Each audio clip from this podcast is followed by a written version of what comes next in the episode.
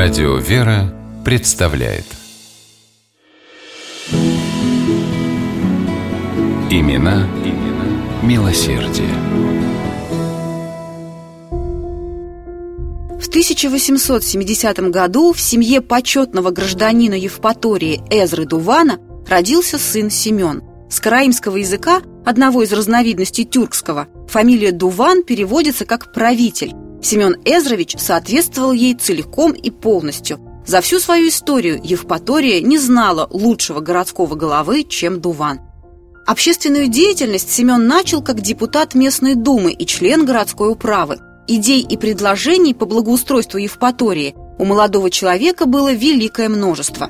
Про него говорили, что Дувану до всего есть дело и на все хватает времени. К примеру, он сам проверял, как замащивают городские мостовые – и лично добывал в Петербурге деньги на эти работы.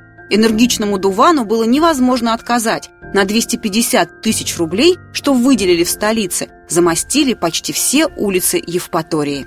В 1906 году Семена Эзровича избрали городским головой. До него никто не прочил Евпатории большого курортного будущего. Дуван первым понял, что город может стать русской Ницей.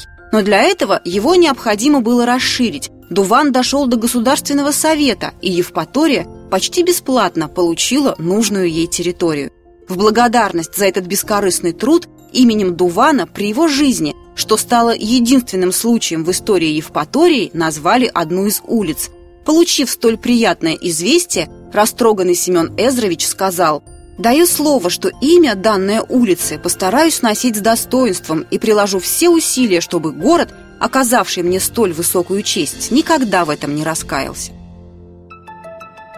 Евпатория строилась со сказочной быстротой, и все благодаря энергии Дувана. При нем город стал благоустроенным причерноморским курортом, одним из лучших в Крыму местом для отдыха и лечения. Даже враги Семена Эзровича признавали, что именно он сумел пробудить Евпаторию от спячки – а в газете «Одесский листок» писали «Дуван – человек с размахом, который скорее пригоден для Москвы, чем для маленькой Евпатории». И все же именно родной город вдохновлял Семена Эзровича на неустанный труд. «Я люблю Евпаторию, люблю так горячо, как только можно любить родину. Я верю в светлое будущее Евпатории и твердо уповаю, что будущее это не за горами», – писал Дуван.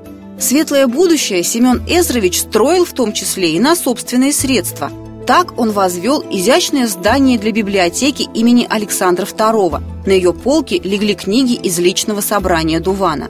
Семен Эзрович открывал больницы и школы, пожертвовал немалые средства на строительство греческой церкви, постоянно оказывал финансовую помощь малоимущим жителям Евпатории, опекал школу-санаторий для глухонемых, мужскую и женскую гимназии. Причем лично вносил плату за учение детей из бедных семей горожан и крестьян – во время русско-японской и Первой мировой войн Дуван передал армии крупные суммы. Когда императрица Александра Федоровна открыла в Евпатории военный санаторий, Дувана назначили его заведующим. И он, дабы достойно содержать это лечебное учреждение, продал одно из своих имений.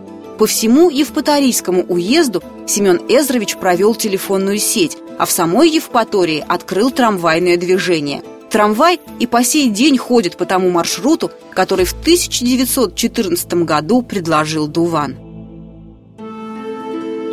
Семен Эзрович всегда работал на совесть. Его требовательность к себе порой доходила до смешного. Например, когда в городе строили женскую гимназию, Дуван вдруг стал сомневаться в качестве гидравлической извести, от которой зависит прочность фундамента – Семен Эзрович замучил своих домашних опытами, а потом замучил подрядчика, заставив его раскопать фундамент. Известь оказалась хорошей. Дуван возместил непредвиденные расходы из своего кармана, но зато был спокоен за безопасность гимназисток. Семен Эзрович прожил долгую жизнь. Он скончался в 1957 году во Франции, куда его семья эмигрировала после революции. Но Дувана прекрасно помнят Евпатории – и до сих пор называют городским головой Божьей милостью. Имена, имена милосердие.